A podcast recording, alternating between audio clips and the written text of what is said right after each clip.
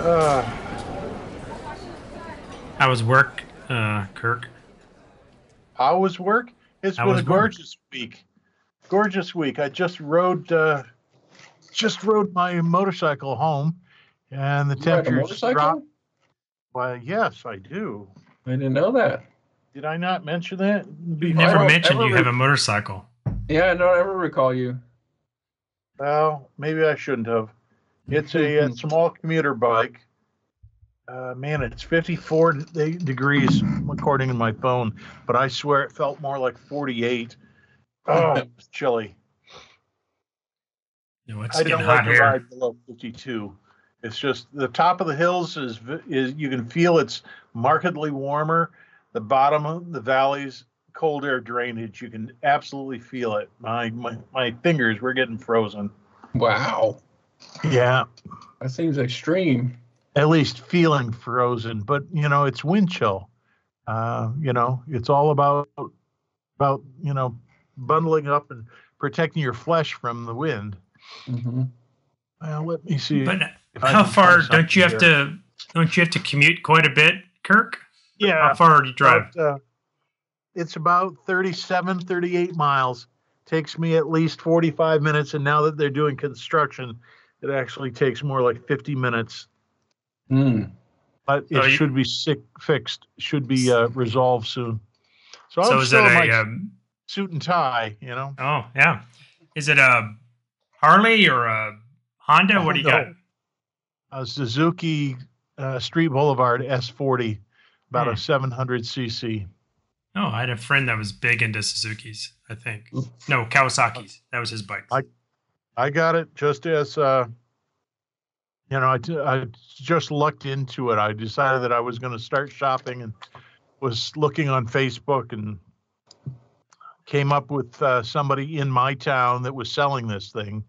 Uh, and the reason he was selling it is he desperately needed money to repair his pickup truck's transmission so that he could continue to ride or drive across town to get to the hospital where he was a maintenance man.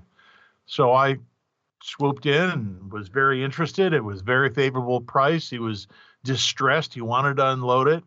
So we went to the bank on the Saturday morning and uh, swap swap money and the title and had it notarized. And as it was being finished, his phone rang and it was his best friend who said, "I'll take that bike." He said, "It's too late." And the other guy was getting real upset. He's no, he said, "It's too late. We've just I've just concluded the transaction." And the other guy was pissed, saying, "I told you that I wanted it. I told you I'd be interested in." It's like, hey, I showed up with the cash and I got it. First Yeah, come, first serve. that's right. What do you do? You ride? Because I know you have to wear. A, you dress up. You have to wear like a tie and a suit and all that. Do you wear all that driving to work, or do you change at work? Well, I have a suit, jacket, and pants at work, and I have the tie and the white shirt under a blue jean jacket and helmet. You can tell I've got ha- helmet hair. Uh, that's the one downside. So I and I'm wearing my you know boots right now. So it's just a matter of dressing for the weather. But the the stuff I've got right now is very comfortable during the day when I'm riding over coming home at night, that's the limiting factor. The, the highways are wide open and well lit, but I just get so cold. So, you know, my thighs are cold, my my elbows are cold, my fingers have started to warm up again, but they were plenty numb. So, um, I uh, I never would have, never would have Never thought of you would've as being a motorcycle well, guy. Not like a gearhead, but Yeah. it was a matter Still. convenience. The commute is half as expensive yeah. on the motorcycle as it is for the car. So I can I can make the the circuit back and forth twice for what it cost me to drive the car over once and back. yeah, makes sense. And since I'm the weatherman, I should know whether it's going to rain or what the temperature is going to be. I should hope so. Yeah.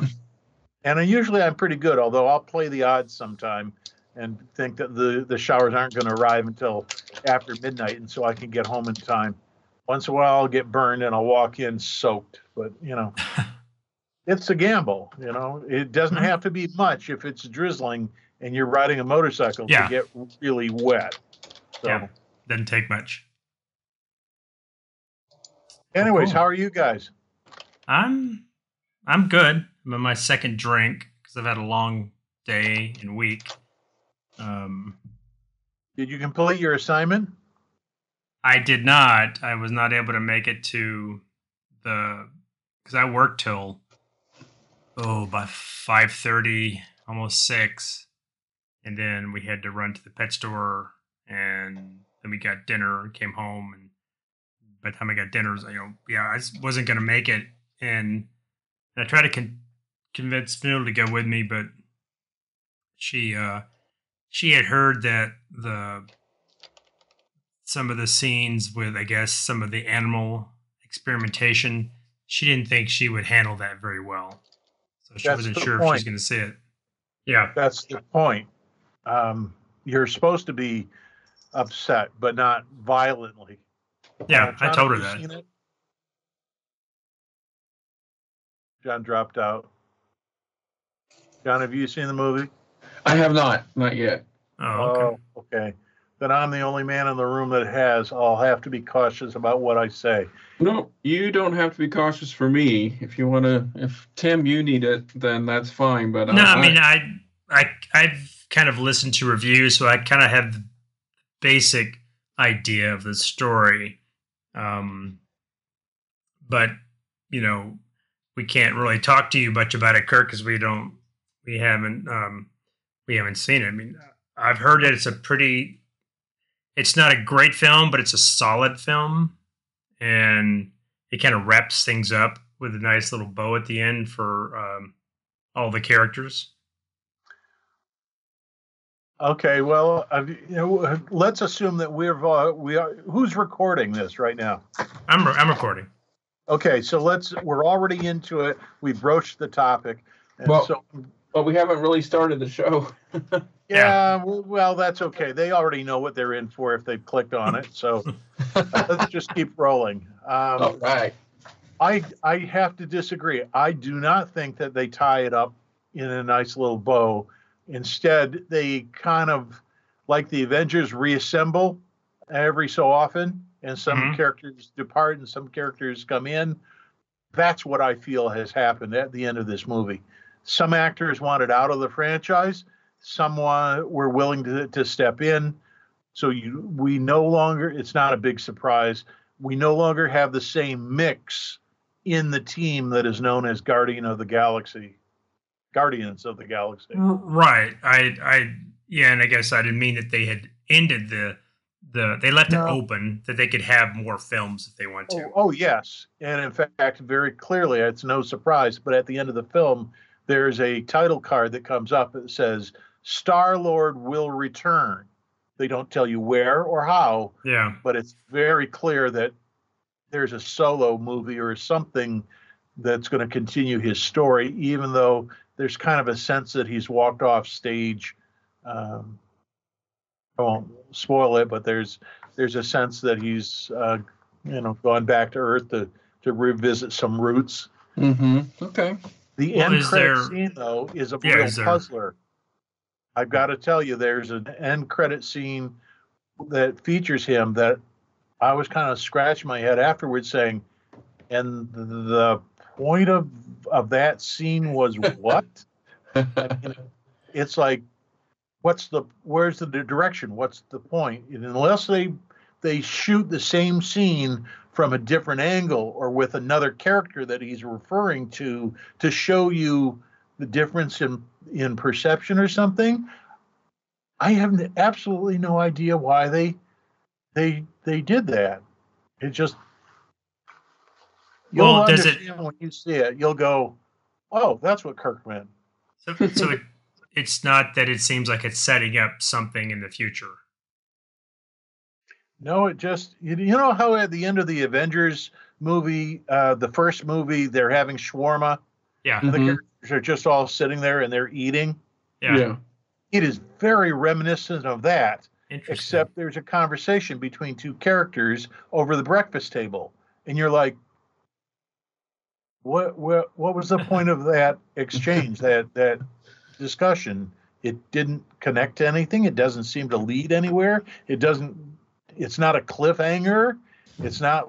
You know, in the, in the X Men movie, Professor X's voice came out of a man who was brain dead, and Yeah. you went, you know, oh goodness, he's not good. There's none of that. There is no payoff to the scene, except I think afterwards the title card comes up. It says Star Lord will return, but Hmm. you know, Well, I'm I, not spoiling anything by telling you that. It's just uh, Right. kind of strange. Hmm, Well, I- okay. I'd heard that the there is some. It kind of ties in with the Christmas special they did, which was on Disney Plus, and I watched it. Kind of watched at it. That there are things that were revealed in that that carry into this film. I won't spoil it if you haven't seen it, but I know they kind of tie in with each other. I thought the Christmas special was a great lark. It was wonderful, lighthearted, fun, lots of jokes, and pays off with warm fuzzy at the end. But do you need to see it for this film? I don't think so. I don't think so. can't re- No, I can't Yeah. recall anything that that occurred that was earth shattering, except people who had not seen that that holiday special have written review and said, "Why is Kevin Bacon's photo in the the collage at the end when the end credits are rolling?" Because Kevin Bacon's doing everything nowadays. that's right. Well, there you could because he was prominently featured in in that uh, Christmas special. And I guess there must be Oh. some throwaway line where they reference it or talk about it or or something. Well, they- but it's a real passing joke. It's it's well, like, they do a they do a in either the Avengers Infinity War or Endgame, one of them. I can't remember which. There's a point where Star Lord makes a comment about um uh I think it's he's in he's with the uh he's with Spider Man Peter Parker and he says something about Footloose and he goes oh is that still the greatest film of all time and Spider Man kind of says well it never was so there's there's kind of a Kevin Bacon, you know, then you know, kind of made Okay. Bacon um, reference to it because he's kind well, of that you would know make sense. that- That that yeah. you know, that that fits his personality and that fits the reference in the movie. But uh, did the reviewer, the professional reviewer who wrote the column, who talked about, I refuse to go get Disney Plus to to go see this, to to have it make sense. I thought that was a petulant child saying, kicking and screaming on the, the floor, saying, I don't understand the reference and they can't force me. It's like they're not No. forcing you, they're No. simply continuing a, a joke that paid off in the Christmas special. And now you don't know how the joke pays off in this movie because you didn't see it. Big deal. Yeah, you and know? it, that that's fine. You sh- you shouldn't have to. I mean, if it ties in, that's that's cool. But you shouldn't have to have seen the Christmas special to understand the film. I don't think you have to. But his point in this this column or this uh, op-ed, if you will, was to say clearly Disney is going to a pay uh, a streaming service and is trying to force you. They're not flirting with it. He says No. the evidence um, is as obvious Yeah. as in this movie. It is their you know business model and they're going after it whole hog, folks. That was the point of his column. But Oh. I thought, Yeah. you know, hey, I didn't get Netflix, but I did get Disney Plus, and I've got, had it for a year or two now, and um, I occasionally watch series. I didn't finish The Mandalorian third season, I'm ashamed to say, but I still could. But I enjoyed the Guardians holiday special. You know, I really Yeah, did. I- it was it was a great half hour uh, feature, just I like to- the Werewolf by Night was a Halloween feature. I don't know if they've had any others. yeah, I I need to watch it again because I kind of was watching it while I was doing something else. It was kind of on the background, Mhm. and I just Yeah, wasn't good. really paying attention to it. But I'm Uh, willing to go see it again. You know, if it's going to be this weekend, if they've still got it, you know, it was a very enjoyable. I don't know if it was an hour or it 45 was minutes like an or hour. Yeah, I had a 45. good time watching it. It's like it was wonderful. So, Yeah, anyway, they should do. I think I would like if they would do more, like the Werewolf by Night that they did. Do more. Yeah. Don't make it a series. Just do it as a movie of the week. Do a one-off film to kind of introduce some of these other maybe obscure characters. have Yep. some fun with them. Exactly. Well- it's like it's like they do with comics. You know, the series is fixing to end. Put a put a issue out. Try something new. I mean, that's how Spider Man came about. So, uh, are either of you John Wick fans? Do you watch those show movies? Not No. me. No, Okay. Well, then I won't Sorry. ask you about John Wick Four, which I watched. I can't tell you a thing about it. Isn't that with Keanu Reeves? Mhm. Yes. That's all I know. Well, that's all I need to know. First one is really good. The second, third one are pretty good. The fourth one was okay, but I didn't like the way it ended. And I won't spoil anything. Um, Yeah. My husband saw it and he was less than impressed. Oh, what did he did he like the other ones? I think he liked like the first two, and I I think it's just after you keep dr- doing sequel after sequel, it kind of just it's like with Guardians. I'm like, I'm not that clamoring to go see Guardians because I'm like, what are they going to do that's different? They're going to have a mu- great musical soundtrack, they're going to be kicking ass, and they're going to be doing this and that, and it's kind of the same story. hmm And so, I mean, Well, Uh, but so um uh, so this- he he liked the first couple and he, he watched it and he's like yeah yeah it was okay but you know it was it didn't bring anything new or exciting to him about the John Wick story so. But uh, I guess it's an entertaining enough film. Yeah, the the second, third, and fourth, I think, are victims of the first one's popularity, and that uh, you know it was kind of a unexpected hit, and they decided, well, we got to get into the sequel out, and then they did much more world building, and it kind of Mhm. expanded the the universe and the, the world. Uh, and I think the first one, I think, what works is because it's a much smaller, more contained film, and it you know, you really could have ended the way, you know, and, and that first one's all about, you know, him getting revenge because they uh killed his dog. So the motive I can get behind. Did you guys see the oh we're switching tracks did you see the really cool announcements that came out this week ROM and Micronauts coming out in omnibuses isn't that awesome Ooh, I didn't hear that. Yeah. I stumbled across both. And Yeah. I guess it's great because they're licensed properties, aren't they? Yes, they are, and they've been out of Marvel's hands for probably like three decades. Uh, so very none long of time. the reprints, that none of them have been reprinted, and this will be the first time they're reprinted, right? yes, yeah. The, and these are the original Marvel, at the, the original Marvel licensed product comics. It's funny because those are both based on toys. You know, Rom was Yeah. a toy, and, And, not very became a- popular toys. It was not. The, the, I think the book is much more popular. And the Micronauts are also based on toys that I still have my Micronauts. I was a huge Micronaut fan, really? not of the comic, but of the toys. Yes, the toys are Wow. wonderful because they Really? are. Have you ever seen the toys or played with them? I, Nope. I've seen I've seen pictures of the toys. Yeah. They didn't look that impressive to me unless I saw like the wrong toys because they You just look must like have seen the wrong ones. They are one. They're they're think they're Jap. It's a Japanese toy brand, a toy line that they grabbed, kind of like Transformers, grabbed and brought over here and just changed the names. And Mego okay. um, did it. The wonderful thing about Micronauts is one, they were well designed. They were a lot of they had a lot of metal parts, and they were all kind of like Lego. They were interchangeable. They had um, they had a kind of a common eight millimeter hole in most of their stuff that you could take parts and take you take them apart and reconfigure them. And that was what Mm. was really cool about it. And they had a lot of them were motorized. You could, you know, they had. Uh, I had uh, I had Biotron, which I know was in the comic, and he had he could walk or he had treads on his back. I had um, oh, what's a smaller version of it?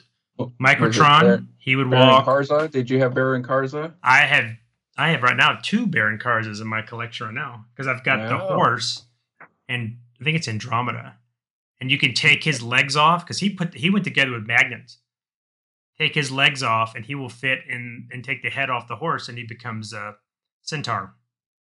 Well, all right. and Well, the I had never heard of the the toys before. I mean, or at least they weren't available where I was, and they weren't in any of the Sears catalogs that we used to get. Um, but I I liked the the comics, and then when I saw the toys, I'm like, these don't look like the Micronauts to me. they, they yeah there there are characters that are not like the more human looking characters are yeah, not um, in the toy line. Um, like Acroyear or Acroyear, how you pronounce his name. He is he was a bad guy in the in the toys, but I think he's a good guy in the comics, isn't he? um, yeah, I think he's. Um, I think he is. I can't remember. It's been so long since I read Yeah. Uh, like- and I started trying to reread them recently because, uh, oh, probably about five years ago, uh, a friend of mine was visiting and he he drove out from Arizona and uh, he brought a whole bunch of comics. He's like, oh yeah, I was thinking about trying to find a comic shop see if I could sell them. I'm like, I'll buy some of these, and so he sold me like the first two dozen or first dozen and a half.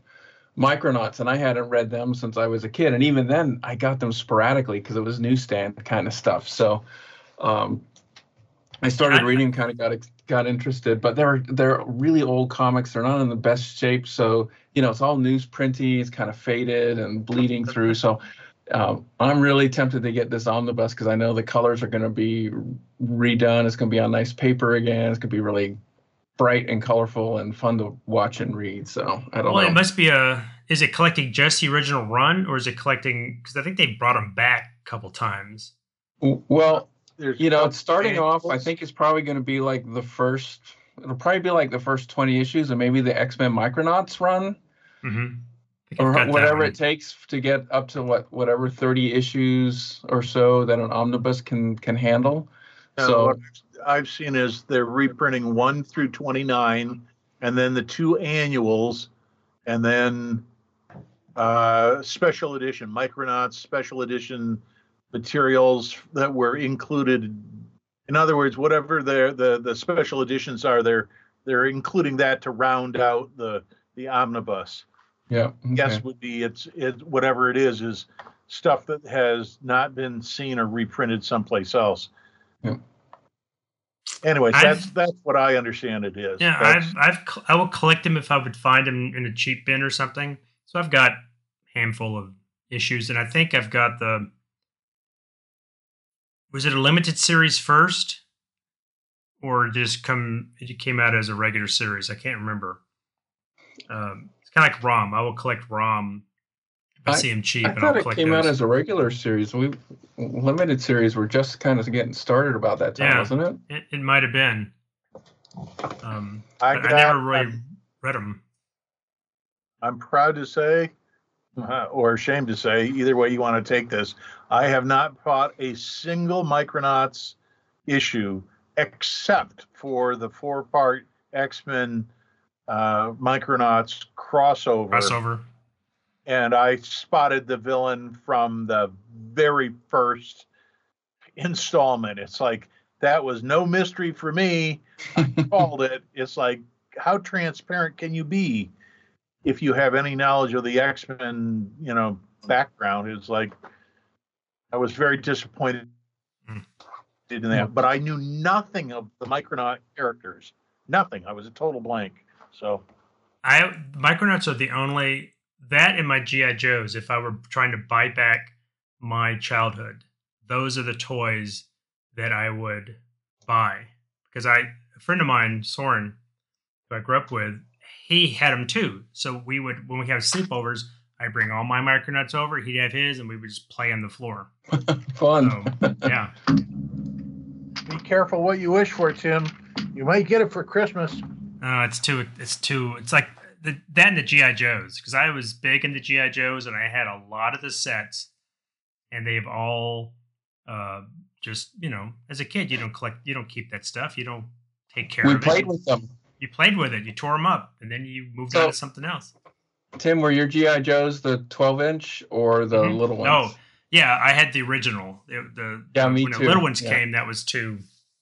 That was too uh too late for me. But I had. Yeah, I um, was too old by the time they came around. But Right. I, I used to have the original uh, and a six million dollar man. I I never had the six million dollar man, but I bought one. I bought one a couple years ago, and I've got.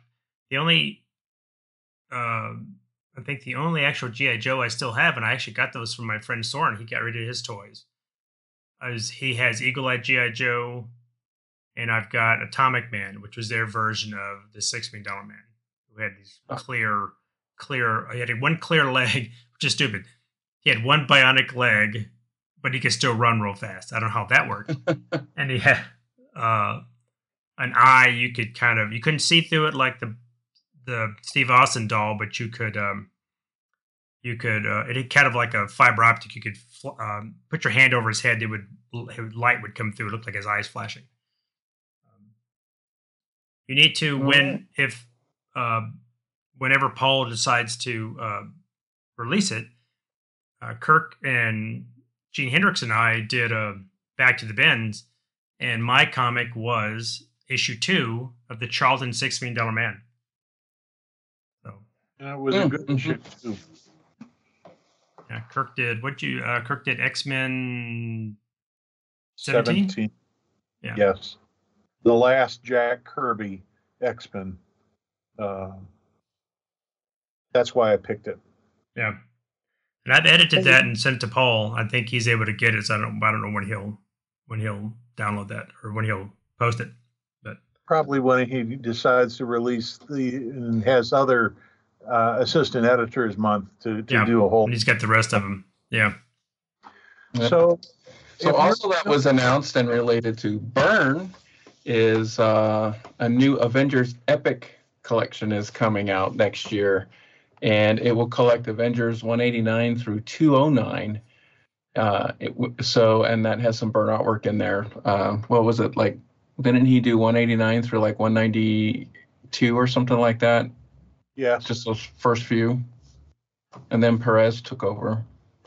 Well, as I recall, Byrne did about 10 issues total in Right, but in this collection, it's 189.90, probably 191 or two. So it's split between two epic collections? Oh, that's crappy. Well, it's not a Byrne collection. It's just a collection Yeah. of the book. So they're only doing, they can only do so many per book. So this is what they're doing. Yeah, those epics you don't you don't, they're not as big as an omnibus. I think they're softback and they Yeah. have ten These issues or something. 20 issues. Yeah, it's not very it's not as much. It's kind of what I think those kind of replace the um uh, Masterworks. Master Essentials. essentials. I was thinking that's what I was trying to work on. But also the Masterworks too, which is the the hardback. I've got a couple of those, but I I I find those essentials whenever I can buy them because they're cheap and you get a whole bunch of comics in them. Mhm. Yeah. Yeah. So, you know, um, yeah, it's not a Byrne collection, Kirk, but it has Byrne in it. So it's related to the show. So I thought I'd tie that in a little bit. Okay. And it's got that beautiful George Perez Avengers 200 cover as the cover. So that's one of my favorite Nice. Avengers covers ever. It's got the team that I loved on it. Describe the, the, the layout for issue 200's cover. It says 200 in the middle, and then just all of the Avengers are around it, the Avengers of the time. So, like Iron Man, Hawkeye, Okay. Scarlet Witch, Jocasta, Thor, Vision, Wasp, Cap, What's the predominant color? White. Uh, it's white, but yeah, I'm looking at it right now. It's a white sweet cover. background. It's Yeah. got 200 is kind of like a chisel out of rock, and it's yellow, and all the Avengers are kind of coming at you around. They're kind of coming around them. It's nice. It's got Wonder Man in his uh, classic safari outfit. Check the chat box, Kirk. Yeah, All there right. you go. Oh, I see it. Okay. Yeah, it's it's one of my favorite covers. I mean, that's that's what I'd love to have as a poster as well, because it's just such a great great cover. I guess I I get that one confused with was it Avengers Annual 10 that that everybody cries foul about? No, no, this is the issue that they don't like, or that did Ms. Marvel wrong. Avengers 10 or Avengers Annual 10 was Chris Claremont, um, not not necessarily setting it right, but redeeming the the terrible ending to the story. Okay. So, so to speak, the first half is issue 200, and then annual 10 redresses it. Yes. Okay, that's why I, what I was thinking. I kept And that was annual 10 is the introduction of Rogue, Yes. and that's when Ms. Marvel loses all of her powers. Is her power? Yeah. like Rogue is so different in that first appearance than she comes to be known as. Yeah. He really put that character through changes, Yeah, both they did. appearance and the age and everything else. Whew. Uh, you mentioned GI Joe. Well, the first Marvel GI Joe series was that called Special Missions, or was it just GI Joe? I I don't I think I've got one issue of G.I. Joe and I think it's issue 50. I picked it up only because it was issue 50. I didn't read the because that was more based on the little figures in the cartoon. So That was kind of past my time. I didn't um I wasn't reading that, but um which is strange because there's a lot of Zeck art in there, Mike Zeck, and I love Mark Mike Zeck. So back when those were initially coming out, I was attending pretty regular uh, comic swap meets, for lack of a better term, uh, in the Detroit suburbs. I had a friend uh, who was putting them on. He was, um, anyways, he was a promoter, and uh, he was advising everybody he could to invest in the GI Joe series. He says this is going to be hot. This is going to be uh, lots of you know, very collectible. You can make a mint on this if you buy 20, 30 copies, you know, and and I was like, "Oh yeah, sure. Okay. No, I'm I'm not into it." And he said, "You're missing the boat." So he said, "I'll tell you what. You buy issue 2. You won't go wrong because everybody's going to be on issue number 1. right. So you buy, you know, a 100 copies of issue 2." And I'm like, "No, I'm not going to buy a 100 copies. I'll tell you what. I'll take your bet and I'll buy 10." So I bought 10 of issue 2. And I think I still have two or three of them that I never did sell off, but I was advertising in the pages of CBG newspaper, um, thinking that it was going to triple or my investment or something. Anyways, I may have one or two GI Joe number twos left if you're at all interested. It was purely a speculation move on my part. The No, next but thing he tried to get us to go on was the black and white Trollords. Oh, black and white are going to be so popular.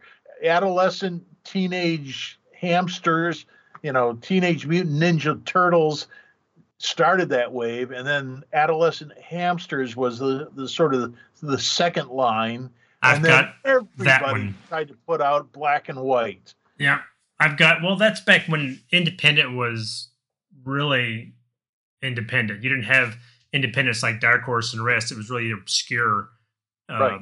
companies. But I I picked up a lot of that stuff. I have the the I think it's the with the radioactive uh, adolescent hamsters that you were talking about. Yes. They had um, and I've got one. It's called Boris the Bear yes Where- that's the where right he, time Yeah, he kills the Newton Miragels, you know, but uh, that stuff I'd bought just because I thought, ooh, this is going to be, you know, worth something. It- but yeah, well I've got a lot of obscure troll, stuff. Trollords was nothing but yoda looking like characters that were clones of the three stooges uh, and boy, he he was like, "Oh, you guys got to invest in this. This is going to be the next wave. You've got to buy." You know, I invested in a hundred of them. He said. I think I bought one and went. I don't like the art. This is distasteful. and just because it's in black and white and not colored does not make it a, a better, you know, priority or investment, and does, certainly is not more enjoyable for me. So I didn't buy into them. Thank goodness, because immediately we had the black and white glut, and it almost tanked the industry. There were so many shops that had invested so heavily on these black and whites, thinking that they were going to be the next hot wave and they were cheaper to buy than the Marvels or the DCs or whatever else, and nobody wanted them. and it I've- damn near took the industry under. It I've got a ton of really um, bad. of uh, uh, it's it was Now Comics, N O W, Now Comics, and they did, I think it was Now, and they did a lot of Japanese stuff. They were bringing, they, it was actually manga that they were just publishing. So I've got uh, several of those that are just manga that they've just translated and put out. Um, I I got a bunch of stuff like Comico. They did Star Blazers, and I think they may have also done Speed Racer, but that might have been now that did that. Uh, it was all that kind of you know before, like I said, before the big, you know, the big independents came along, Dark Horse, and you know, we I don't think you'd count Image, but um, I think of the rest of them now. But I, you know, I just pick up odds and ends, independent, and they're probably not worth anything, but Nostalgia value. There'll always be Yeah. some value there. Yeah, and, some, and you would sometimes you could buy it cheap. You think I never, I never thought. I mean, I would buy occa- occasionally buy comics thinking, "Oh, this might be worth something," but a lot of times I bought them because I wanted to read them. Uh, there were some that I bought and never read, thinking they were going to be. I remember buy, buying a limited series from DC called uh, Wild Dog, or he was kind of DC's version of the Punisher, or kind of Casey Jones. He wore like a hockey mask and he was kind of vigilante. And I bought the all four issues, never read one of them, just because I thought, oh, this is gonna be worth something. But only thing I like that might have paid off is I did pick up Sandman number one. Never read it, but I picked it up because I'd heard good things about it, and I know that's probably worth some money. The dreams of the speculator. What can I say? Well, it was that way with uh, when they came out with X Men number one, and they had those five Oh, interlocking yeah. covers, and people were yes. just buying those in uh, tons, thinking they were going to be worth all this and money. making it the number one selling comic of all time yeah, as a result. I don't know if those are worth much anything No, because they they produce aren't. so many of them. No, that's the fallacy. As soon as the company gets wise that it's got a collectible and it starts putting something out, telling you that it's going to be collectible, that's the kiss of death because they're doing it in so many numbers and so many people are jumping on it that they'll never be rare or scarce. I heard something interesting about the time that uh, Marvel almost went under. Um, they were speculating on what the next big collectible item was going to be. Since it wasn't sports cards anymore and it wasn't going to be comics, they were trying to uh, forecast the future. And I heard something really interesting. They, they, the mysterious they, were suggesting that it was going to be drive-in movie paraphernalia, specifically napkins, folding cardboard trays, and uh, what's the cap? I can't think of description of the cap. Um, military cap. Anyways, Boy Scouts had these jaunty little caps, but the paper version of it that had Oh. the name of the uh, drive-in movie theater embossed on it or printed on it, that because they were disposable trash items, so few still exist that they were predicting that that was going to be the next hot collectible. And I thought, oh, that's really interesting. I'd never thought of it that way. I'm still waiting for the uh, the the collectors market to discover them. Are you sitting on a just a no. whole box of that kind of stuff? I don't have any any, but I just thought it was an interesting interesting speculation on what the next hot collectors Well- market is going Well, to be. well, now I would say it's Funko. I know Funko is crazy. Uh, those bobblehead things. Yeah, well, they make bobbleheads, but it's and I've got and I'm guilty of buying Funko, but I'm not obsessed with them, and I don't keep them in the original box. I open them up and put them on my shelf. But um, I, with the invent of like social media and the internet and uh, antique stores or or um, like consignment stores, we have several of them here. It's the the glut of if anything that's old So they call it, if it's old, they're going to call it vintage and they think it's worth a ton of money. And it may be a piece of junk. And just because it's old doesn't mean it's worth a lot of stuff. Mhm. And, you know, so you'll see stuff like that that is like, why are you charging $30 for an old hammer? I don't care if it is old, that kind of stuff, you know, but Yeah. and usually can't. And because with internet, everybody now has the opportunity to know what something is worth. Back the days of buying something and and somebody not knowing what they had and you stumbling across it and getting it for a steal, those days are over because everybody's instantly can look something up and go, oh, well, this is worth a lot of money. I'm going to charge a lot for it. So Yeah. it's kind of ruined the uh, the market for finding knickknacks or you know little tchotchkes and stuff that you might want because somebody's gonna to your point kirk somebody's gonna say oh it's his, it's it's you know it's 30 years old from something that's defunct you know it's uh we're gonna charge money for it Yeah. probably my most not my most valuable and i don't know how much it's worth but maybe my most treasured one of my most treasures is i have uh, an original can of unopened original coke before they went to Mm. new coke and before they went to classic coke because i worked at a grocery store when that was happening. So i bought a six pack before they changed it all out.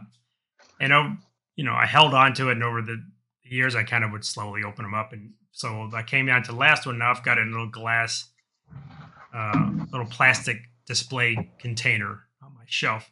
So it's from 80 to 83 so i don't know if it's worth a dime but that's more nostalgic for me kirk showing us something coca-cola What there? bag Oh, Coca Coke Cola Zero. Berry. yeah This was a backpack. They are, uh, apparently there was a promotion for Coke Zero or Zero Sugar when this product was put out. Anyways, they printed up just hundreds of these things and they've donated them to um, the local Restore, Habitat for Humanity's Mhm. store. Anyways, they're available for a buck a piece. So I've been uh, tr- cutting them up and stitching them together and making nylon parachutes for uh, model rockets. Your rockets? Man, that sounds like a. Well, I've got. I don't if it would work for it. How uh, how uh, if the material is a little porous, would it still work for a, a parachute? Porous? Uh, probably not. The, you want something flame proof and rip proof, and most nylon is not rip stop value uh, Right. nylon. So I'm really kind of barking up the wrong tree by doing this, but it was just kind of a fun project to see what could I what could I make out of this and try to preserve the logo that might Yeah. appeal to somebody. So I don't know Well- that I'm going to go into mass production of it, but at a buck per backpack that I can rip the seams and you know play around with. Well, the reason why I ask is I have uh, I got this from the uh, this is probably five years ago. At we do uh, McDonald's every two years. McDonald's does their like big annual convention, and they it's always in Orlando, and it's where they bring in like all the McDonald's uh, franchise owners, and they set up uh, a full size store inside and sell, serve real food. They serve all the stuff that they're experimenting with. So it's a big trade show for McDonald's. And yes. Freeman produces tons of stuff for it. You know, uh, the, the one I went to when I went down there, because my wife used to work it, they had, they produced a oversized thing of fries that was hanging on the wall outside as you walked in. That was probably 12 feet high. They had a Big Mac burger that was probably 20 feet across, made out of foam.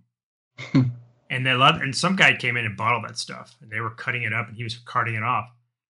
But they had on one wall, they had um, a big graphic of the Big Mac burger that was probably 10 feet by 10 feet. And it's uh, what we call SEG fabric, which just means that it's a printed nylon fabric. It's a little sheer, uh, not quite as sheer as pantyhose, but you can kind of see through it. and it has a silicone edge gasket around it. And that's what you put into a little metal aluminum gasket, and it pulls it tight. It's a, it's a graphic. Well, they had that up there, and I said, "Oh, I want that." And they said, "Okay." They took it down and gave it to me, and it was in our office when I was back at um, Grand Prairie. We had the shop put up some more of that extrusion, and we had that on the wall. So we had a wall that was just one giant Big Mac. But when I left Texas, I, I took it with me, and I got no place to do with it. I've got it. I thought I'm, I'm just going to get rid of it. I don't need a place to do with this thing. But I thought, Kirk, I'd send it to you if you thought you could cut it out because you make a lot of little parachutes out of that big hamburger. Uh, my wife would absolutely kill me. Uh, it would be grounds for divorce.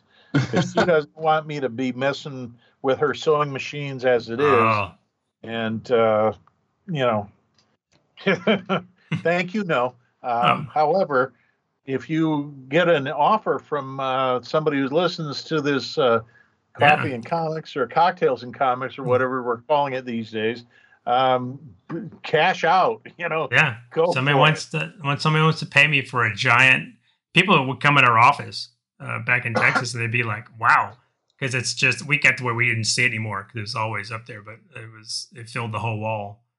Um, well, since I'm going to spin this into since we're talking about um, sewing, John, I got to talk about. Well, you didn't do it, but Fred's is it is it a is it a Afghan or a quilt? What did that thing he made that he showed on Facebook? Uh, it's a crocheted um, bedspread or Bedspread. blanket. And yeah, I don't know if you've seen it or not, Kirk, but it is really fabulous. You said he spent almost two years making this thing, and it yeah. is really gorgeous. Um, you guys you are confused. crocheted it. Yeah, Yes, it's crocheted. Yeah, he started crochet uh, when the pandemic started, and we were on all on lockdown. And then about a year and a half ago, eighteen months ago, he started this blanket project, which uh, involved a lot of squares and octagons and crocheting a giant border. It's a lot of work went into it. So yeah, it's really beautiful. It's heavy he- too. It's like 20 pounds. wow. Well, did he put it together kind of like a quilt? Did he make all the little sections and then he kind of put them all together? yes. Yeah. Yeah, that's what I thought. My uh, my mom crochets, uh, and because she used to make Afghans, now she quilts. She makes lots of quilts. Um, Vanilla took up knitting. She knitted a, a few things uh, last year. She got knitting for Christmas. But she kind of was doing that for a while before it kind of fell away. But Yeah. it's um, Good projects. Yeah, yeah. If it because it's something you can do while you're watching TV or listening. You don't have to kind of focus just on that. It's something kind of you're doing while you're doing something else. Mm-hmm. That's what I do. Latch hook rugs, Oh, do you? hook hook latch rugs, what have you, Yeah. while watching TV or something like that. It's mindless activity that I can, you know, as you say, the holiday special can be uh, Guardians holiday special could be on TV, and I'm latch hooking away, not paying close attention to the screen. So Is latch hook where you you kind of use a, a plastic kind of base and you attach it to that?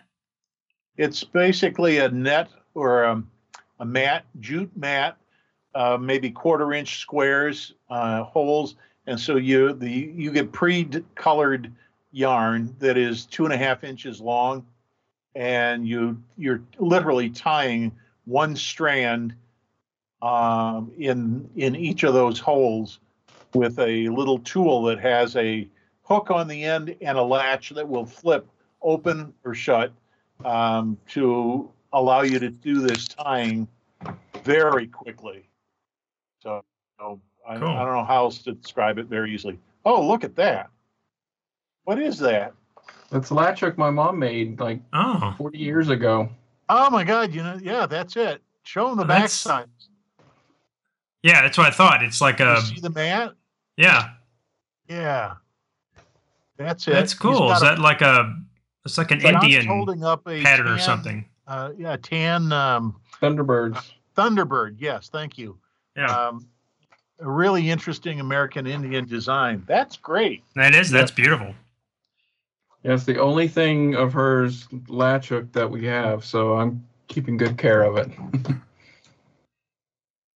I used to do macrame when I was a kid for about five minutes. or if you're in England, it's macrame. Macrame. Oh God, please no. That's all the, like aluminum. Aluminium. Aluminium. Yeah. Yeah. But that's just why I different ways we say things. I think I think it probably sounds crazy to them. I love uh, or controversy. That that's another good word. I love listening to Andy Leyland because he'll throw in. Um, how does he say controversy? Is controversy? Anyways, it's it's Yeah. just so weird hearing some of those words that he uses so casually, and I have to think twice. Like, what does he mean? Yeah. Well, he'll say. Speaking He of Andy, did you uh did you did uh, everyone hear the reunion episode of the Fantasti-Cast? "Oh No. no, I haven't listened to the latest one. Is he on it? Is he back on?" Andy and Steve got back together because they're All right. starting the Byrne run of the Fantastic Yes! Four. When? It the first the uh the first episode of that just popped out what last week I think. yeah, I and think it uh, was. Steve had Andy on uh, uh, for old time's sake, and because they've been working together for that for so long, he just felt like you know we've got to have Andy on for the first episode of the the Byrne set, the Byrne part of it. So yeah, it was really good. I was really excited to hear. It was great to hear both of them back together. Um, I, I don't think Andy's going to be on all the time, but uh, it was great to hear him, and it was great to be in the Byrne era of the Fantastic Four. Yes. I'll have to um start listening. I I would listen to them for a while, then I kind of dropped off.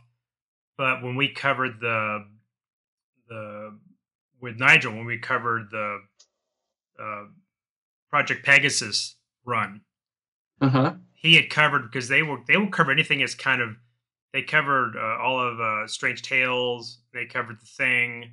Anything that had a Fantastic Four member in it, they would cover those issues as well. So Yep. they covered all the Two-in-Ones, and I listened to those after we had did, of course did our coverage of it. Kind of get a second. Well, John, have you listened to Kirk and I's uh, Namor episode? Not yet, um, because when I was out driving back and forth to work, it hadn't released yet. So uh, now that it's I saw now that it's out, I'm looking forward to um, turning it on and having a listen. Or maybe this weekend while I'm gardening, I'll put it Yeah, on. there you go. Yeah, I, I hope we. Uh, I, I think we did a pretty good job. Uh, I'm sure you did a great job. I'm looking I forward to hearing it. First half, first half of it, uh, since you you released it, and I'm not satisfied with my delivery yet. Um, I think I just stuttered and sputtered and jumped around, and I caught myself making a couple of errors. Princess Fen is the name of Namor's mother, and I called her Dorma at one point. Oops. and a couple of other things that, that any Namor fans will just be screaming. And it's like, no. And, well, maybe- it is, maybe that it would is get us email. And you never know. Maybe Dorma is his mom. oh, God, no. No, Kirk, you. I don't think you. Well, compared to me, I, I, I trust me. I've been doing this for a long time, but I listen to myself all the time when I'm doing edits. But I, I hate my voice and I hate my delivery, and I don't. I've never relaxed enough on on mic. And you have a much more of a. I guess it's because you do this for a living. You have a much more relaxed uh, delivery you know much more it's you do too john you you talk very kind of succinctly and i tend to kind of ramble Thanks. No, looking forward to listening to it. Um, it'll be it'll be nice and to hear some Namor. Uh, you know, I started reading the Namor run and then I got distracted by other books. I kind of like to get back onto it because I know that the first two years of it are really uh, has some really good uh, storylines in it, and I'd like to check it out. yeah i read ahead so i think i'm up to about issue five or six Um, we're trying to get uh speaking of that kirk i tried to find the link to your old show with your daughter Yeah. I found it and I put it in the show description. I don't know if that link works because some of the when I was trying to find some of the episodes the links were broken or they they wouldn't pull up. So Well, I don't know how successful it is. some of them or none of them are working. Some of them, like the first one, I could not find the first episode. Wouldn't pull up. It would. I'd click on it and it would just. Uh, I would get an error message. Okay. Um, so I don't know if that's just because they're older or you know you know we can fix that in the future if we when we do another show if we can get some. Um, maybe it was something I was doing. Maybe I wasn't going to the right place, but Well, she still told me that it was on Tumblr under Serial Surface Invaders, and then uh, I think she hosted it on something um, ho- something called MediaFire. Uh, That might have been where I found it because I just searched for the the name of it and I found it, uh, and it might be on several sites. Maybe I didn't, but um, Well, they're we're only still eight- hoping to. Yeah, you talked to her about coming on. Uh, no, obliquely. Uh, not, not. I'll talk to her again tomorrow because we're going to go strawberry picking. Um, Because strawberries are coming in and it's a holiday weekend, so uh, family does this once a year. So Nice. uh, My family, it was always blueberries. We would go pick blueberries by, or not blueberries, excuse me, blackberries uh, by the railroad track. And then my mom would take them home and can them and make, we just had jars and jars of blackberry jelly and jam. Mm. Oh, yum. we got to do issues two and three sometime.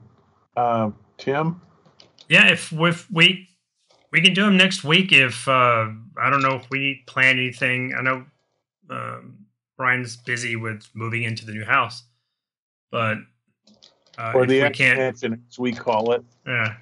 It's a, Yeah. It's a, ni- it's a nice it's a nice expansion. Um, so maybe next week if we uh, if we can't get everything else as a as a as a group with John and with John and and everybody, we'll, we'll just we'll see. I figured this weekend was gonna be kind of hard. That's why I suggested this because it's the holiday weekend. This doesn't take any prep. It's just getting on mic and, and just talking. So I thought this would be a quick, easy show that we could do, and then I can I'll release this Sunday, put it out. So, well, guys, you you got anything else you kind of want to talk about? We've got I've, only had about an hour because we have to get up early tomorrow. So How far are we in now? I haven't been watching the clock. Has it been an hour? eh, wow. it's been about an hour. Yeah, Hour and a half almost. Yeah. Yeah. We didn't really talk about um, Guardians of the Galaxy as far as the plot.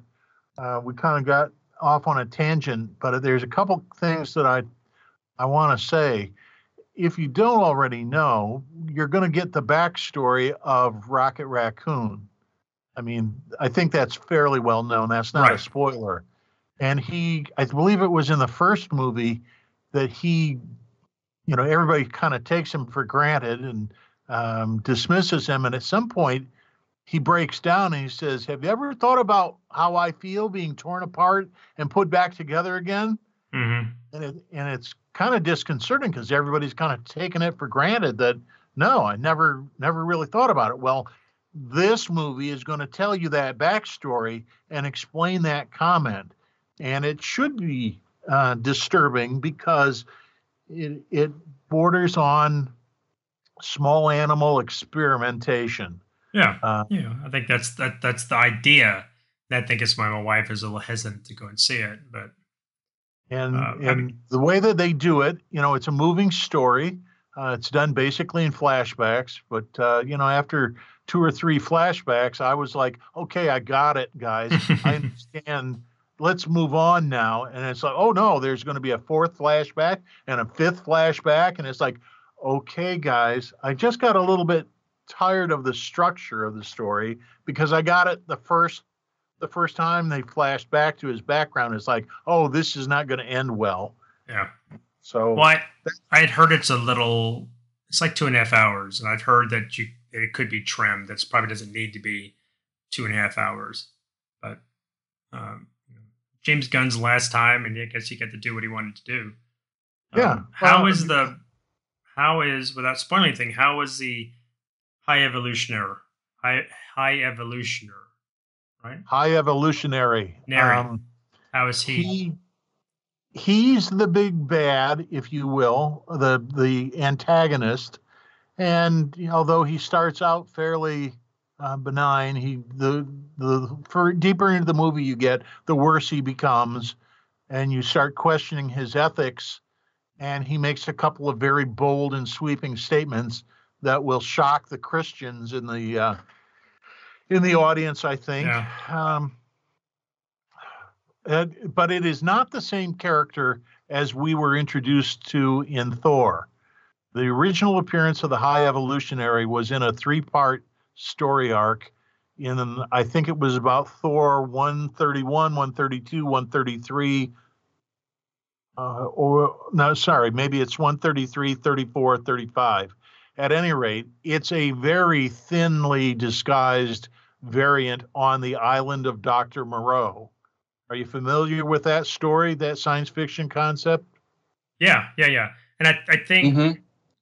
Because my I think I was introduced to him in the the Hulk issues where he is taken to is it Earth two or Earth Yeah. whatever the whatever his Yeah. planet is and that plays a major role in the Guardians movie too. yeah But go ahead. and he, and he's uh, except in that point he was not not so much experimenting as he was like using a machine that would evolve someone forward. And that's how he was changing all these animals into men. Right. um, and that that's very dr moreau like because he kind of gave them he was kind of like i'm you know i'm your basically you know for one of a better word i'm your god or i'm your creator. And he kind of they kind of created their own little more of a medieval type society. And then hulk comes in and i think helps him. They revolt and then at that point he turns the machine on himself and kind of evolves himself into kind of an energy being and then disappears i think and i'm sure he Yeah. comes he does come back later That's how I remember that uh, as well. Um, I'm trying to think. He when he evolves into a an energy being, it's very much like the the Star Child at the end of 2001: A Yes. Space Odyssey. yes Very similar image, and I think, if memory serves, the Hulk runs into him around issue 101, 102, 103 when he first got his own series yeah maybe maybe a little bit late. Maybe it was Tales to Astonish uh, was wrapping up, but that's where the where that happens again. Anyways, the, the, what I'm trying to tell you is he's not a big baddie in the in the comic when he was initially introduced, but boy, there's no question in this movie that he is. Um, he's the the antagonist. He's the uh, the, the. I thought he looked an awful lot like Kang from um, what was well it? he Ant-Man? does yeah because he's or not Loki? wearing his mask is he he's not wearing that face his armor or he's not wearing the face he looks almost as like a iron man type outfit that you don't see his face um But I- he's very much human. It's very much a human face that you see in this movie, yeah and there's a payoff to it as well. I won't go into it, but um, you know, there are enough things that have been changed to adapt it to the movie that they couldn't possibly have done it like it, it shows up in the comic. But um, you know, the, the the the issue of the mask is going to be a major element in this movie. You'll see that pay off eventually. Yeah. Uh, well, I'd, I'd heard that they were, Marvel was considering possibly switching out the High Evolutionary for Kang because of all the stuff that's going on with the actor that played Kang, that they might make the Evolutionary the, you know, because Kang was supposed to be the, the new Thanos going forward. And he Yes. may be substituted now with the High Evolutionary and he'll kind of take his place and he'll be the, the big bad going through the films in the future. I don't see how that's possible unless they pluck him from another timeline. Anything's possible. Uh, Anything. I- is- I don't recall if they kill him off or blow him up or what, but I don't I don't recall now, so I can't be a, I can't give you a spoiler uh, as to whether he survives or not from this film. Isn't that terrible? I just seen this film and I can't tell you what the final resolution for the character is, and I don't think it was left in doubt. It just, I think I Well, was it ready to be. check out of the movie can- by yeah. the time we got there. Well, do they, and don't spoil anything, but do they give any backstory to Cos, Cosmo, is it Cosmo or Cosmos, the dog? Oh, he has a much larger role. Yeah. He's an active character in in his own little story arc in this this Cool. movie. Um, you know, he actually has lines, and he's a he's a player. He's in, very involved.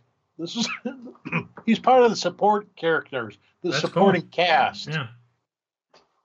and I didn't see him that way until this movie. Well, yeah, Um, he was but- just an Easter egg. Before that, he was just a. I think he was in the the comics. I think he had a prominent role, but in the movies, he was just a. It was like Howard the Duck showing up. He was just a an Yes. Easter egg and a and a fan thing. But yeah. I agree. that- That's how I would have yeah, would have described it. well, I definitely need to go see it now. He's a good boy. He is a good boy. Um, trying to think what else. There are some very dark scenes in it. I don't think it's appropriate for kids uh, under a certain age. I saw one lady with a toddler or a baby in the theater, um, and the, the the Dolby stereo boom boom boom crash thud. You know, I can't imagine that child trying to sleep through that Yeah, and it did it cried quite a bit through the movie um, but boy i would think twice about taking a kid to this movie without being prepared to to put it in context for the kid to explain um, the ethics to explain why things are going on because this one is pretty dark I it heard it. It, can- it can go a little dark. yeah, more than a little in spots. but the, but I I'll tell you what I think the biggest problem with the movie is. We go on this great adventure to save one particular character, and they say over and over and over again, "We're family. We'll do this because we care for this character. We love this character. We'll go on this quest for this character." And we'll slaughter thousands of other characters who are nameless on this quest. And that doesn't sit right for me. That's like there's a non sequitur there. And I think that's a flaw in the concept of this movie that there are all kinds of, of you know, run, run, punch, fight, shoot, bang, splat. There's all sorts of gunplay and battles and guards being shot and people being killed, and it amounts to nothing yet we are overly concerned about this one particular character Well, that we will move heaven and earth to save. That's that's you know look at it. Look at the, they're talking about stuff that's out. Fast X is out now, and that's all about family and about you know moving the earth to save somebody, and you don't care how many innocent civilians are caught up in all the collateral damage. But that's you know that, that's that's movie telling, Kirk. That's just um, Yeah, You as a summer blockbuster and uh, you know a bloodless uh, fight where the guards are being shot and the guards are shooting back at the guardians and amazingly not hitting any of them in a closed confined space. You know, I I get that it's sort of like the Star Wars troopers. You know, Yeah. they can't hit the broadside of a barn, but they can get hit, they can get shot, they can fall over dead, and we don't care about them because they are just cannon fodder. There's a lot of that in this movie, particularly as you get towards the end. But I- I, won't I think- spoil it. I won't say any more. But as you, the movie unfolds, you're gonna you're gonna think about this and go, "That's what Kirk was talking about." Yeah. Well, I think I, ha- and I haven't seen the new Ant Man either, but I think that is full of a lot of the Yes. kind of um, wholesale Yeah. minion slaughter. That's just Yeah. they're just nameless. Uh, That's what I'm saying. Yeah. Yeah. I'll, that- I'll, I'll do one one transition for you here to translate this into comics. One thing that I cannot stand about Kang and in the era of Cap's Kooky Quartet. This is the era of the Avengers that falls between issues 16 and say 28.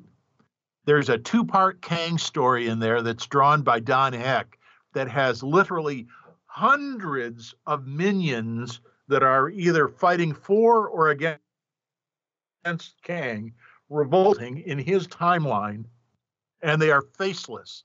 And there are so many of them that it just overwhelms the senses. As a kid reading those issues, I don't care about them. And and the Avengers just get lost in it.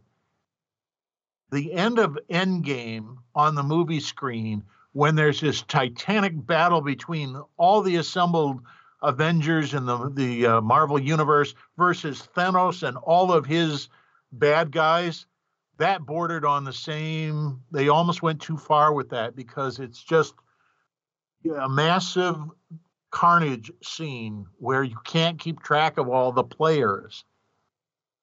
Well it's usually they will i mean look at the avengers film when they're fighting the uh is it the Chitauri, whatever the yes. stand up they all look alike all the Chitauri are kind of interchangeable so Right. I think that they use that as a background to have your your main characters that we all know they have different colored costumes and personalities that look different. So they will stand out against this, like you said, this horde of sameness that they're destroying, so that you don't lose. I mean, it can still get mindless, and it's just it's almost like watching a video game. It's like you're just waiting for yes. okay, yes. accomplish your thing, get to the cutscene, let's go to the next thing. um, if you get a chance look up if, uh, online or wherever you you find your back issues whether they're in uh, marvel masterworks or the uh, the essential avengers. Look up avengers number 2324 that's the two part. They've got great covers um, but um, you just just look at the artwork. Read that two part series. In fact uh, it's coming up on the avengers spotlight with uh, dr bill and paul spataro soon. I don't know when but that those are the next two issues in their sequence for reading. Um, and you'll see the artwork that i'm talking That is, about. I'm I'm looking at Avengers 23 right now, and that is a that is a pretty cool co- uh, pretty cool cover. Big with Kang kind of looming over him. Yeah, he's looming over him. He's all in oranges and reds. Yeah, It's a gorgeous cool. cover. It's, Yeah. it's really good. But according to uh, to Marvel Legend, um, that cover was rejected. Um, they literally had to adjust or redraw it slightly, and I'm not sure if I can do this justice because I'm doing it from memory. But I think it's the figure of the Scarlet Witch was moved over about a half an inch, so that Kang wasn't lording over top of her. oh, I mean, it, it sounds ridiculous that that it doesn't. Well, what difference does it make? And I don't think the change makes any difference at all. But apparently, somebody at the Comics Code said, uh, uh, uh, "This is too threatening. You, you know, this is too imposing. The kids are going to have nightmares, so you have to fix this." So what did they do? You know, they moved a character a half an inch Well, to I- the left and resubmitted it, and it and it saw publication. I I don't. I'm trying to I'm trying to imagine what that would look like, and I don't see it as more of a him as being too menacing. But if she's moved over, she is hidden by Cap. It's not well balanced because you've got Cap and Hawkeye kind of in the the foreground, and behind them you got Scarlet Witch and Quicksilver, and then you get the big Kang at the very back. And if she was moved over to the right, then Cap would be obscuring her body more. So I mean, that's my Yeah, problem I would have with it. Not that he's fixing to. It looks like he maybe fixing to grab her. the published version um, has been altered slightly from the original artwork, but it, the alteration is so slight, I don't see that it makes any difference. I I'm only aware of one other comic cover that was outright rejected because it was going to be too menacing that somebody in the comics code just rejected it outright not stan not the production department but the comics code authority. And i believe it was x-men 31 or 32 that had the juggernaut on the cover. And i believe it's it's really weirdly colored. It's like orange or purple or something like that. And the Juggernaut has in its hand uh, Jean and Scott, or Cyclops and Marvel Girl, or something to that effect. And they literally changed the face to of this giant oversized figure from a demon to be the Juggernaut. But you Hmm. look at that cover and it's like, did this scene really happen in the movie in the inside the book? No, it doesn't. But apparently that's that's the only other instance that I know that somebody looked at the artwork and said, "No, you can't print this because it'll be too scary for the kids. So change it." So they changed the face on the giant oversized figure, and that's it. I mean, Well, some of the some of the bounces that they made, the changes that they insisted on, really, you know, it Well, defies logic why they they said it. it's like the unless we- somebody we- was on a power trip and they were just flexing their muscles to say, Well, it, it could be. oh. Uh, they don't want to do anything that's going to keep it from selling. But look at the uh, the She-Hulk graphic novel that Byrne did. You know, they made him change that final page where he had uh, Jennifer and Wyatt in bed together, and there was no nudity, but obviously you could see what was going on. And they made him Right. change that to I think he's just rubbing her feet or something in the end of that. So they thought that was a little, and that was in a graphic novel. A lot of times you could get away with more because that was not like necessarily considered newsstand stuff. But "Well, I'll get off my soapbox now. We've been talking for about ninety Yeah. minutes. Yeah. Sure, everybody's asleep. Well, we, can, we can wrap it up. This was uh, Yeah, uh I think we put John to sleep. Um, I'm here still. this was a lot of fun. Um, these are just, you know, there's no prep. It's just get on there and guys talking about what we want to talk about.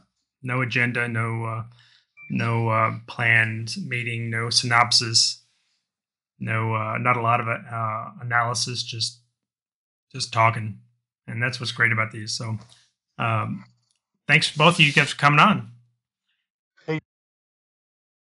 Okay, well, for uh, we never really introduced ourselves. We never really we, we kind of just came in came in cold. But uh, if you don't, if you've been listening to us for now, you probably know who we are. But for Third Degree Byrne, I am Tim Elliott, and I want to thank my two co-hosts for coming on tonight.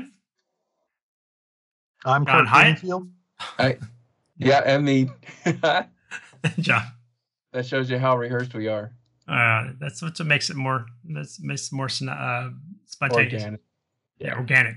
That's the word. All right. Well, Thanks, thanks everybody. Closing Good night. time. Good night. One last call for alcohol, so finish your whiskey or beer. Closing time. You don't have to go home, but you can't stay here. Thanks for listening. You can find us and many other great shows at twotruefreaks.com. That's T W O T R U E F R E A K S dot com. Third Degree Byrne is spelled with the number 3, R D D E G R E E B Y R N E, and is part of the Two Freaks network of shows. Follow us on Facebook and Twitter. Just look for Third Degree Byrne, spelled with the number 3, and Byrne spelled B Y R N E. Compliments, complaints, and recipes can be sent to gottagetbyrned at gmail.com. That's G O T T A G E T B Y R N E D at gmail.com. Drop us a line and tell us how we're doing. Until next time, this has been Third Degree Byrne.